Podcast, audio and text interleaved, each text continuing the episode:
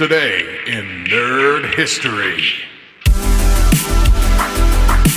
Hey, fellow history buffs, it's January 15th, and we're taking a delightful stroll down memory lane with some fascinating tidbits from yesteryears. Let's kick off with 1967, a monumental year in the world of sports. Picture the roaring crowds and the intense energy as the Green Bay Packers and the Kansas City Chiefs faced off in the very first Super Bowl. Retroactively known as Super Bowl One, it was a historic battle where the Packers claimed their triumphant victory, etching their names forever in football lore. Fast forward to 1989, and we find find ourselves in the midst of a wrestling revolution.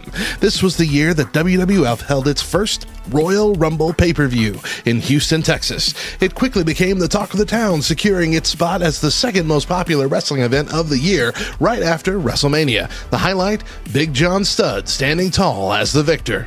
Leap to 2010, and the cinematic world gifted us with The Book of Eli. This post apocalyptic action film featuring the incredible Denzel Washington took audiences on a gripping journey. Washington portrayed a lone wanderer in a desolate world, guarding a mysterious book believed to be the key to humanity's survival. It was a film that left viewers on the edge of their seats. In 2021, the television landscape was forever changed with the premiere of WandaVision on Disney Plus. This unique blend of classic television and the Marvel Cinematic Universe captivated audiences. Wanda Maximoff and Vision, two superpowered beings, begin their seemingly ideal suburban lives, only to discover that not everything is as perfect as it appears.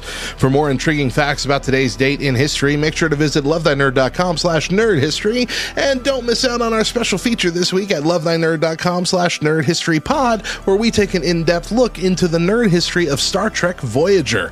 Join us for this exciting exploration.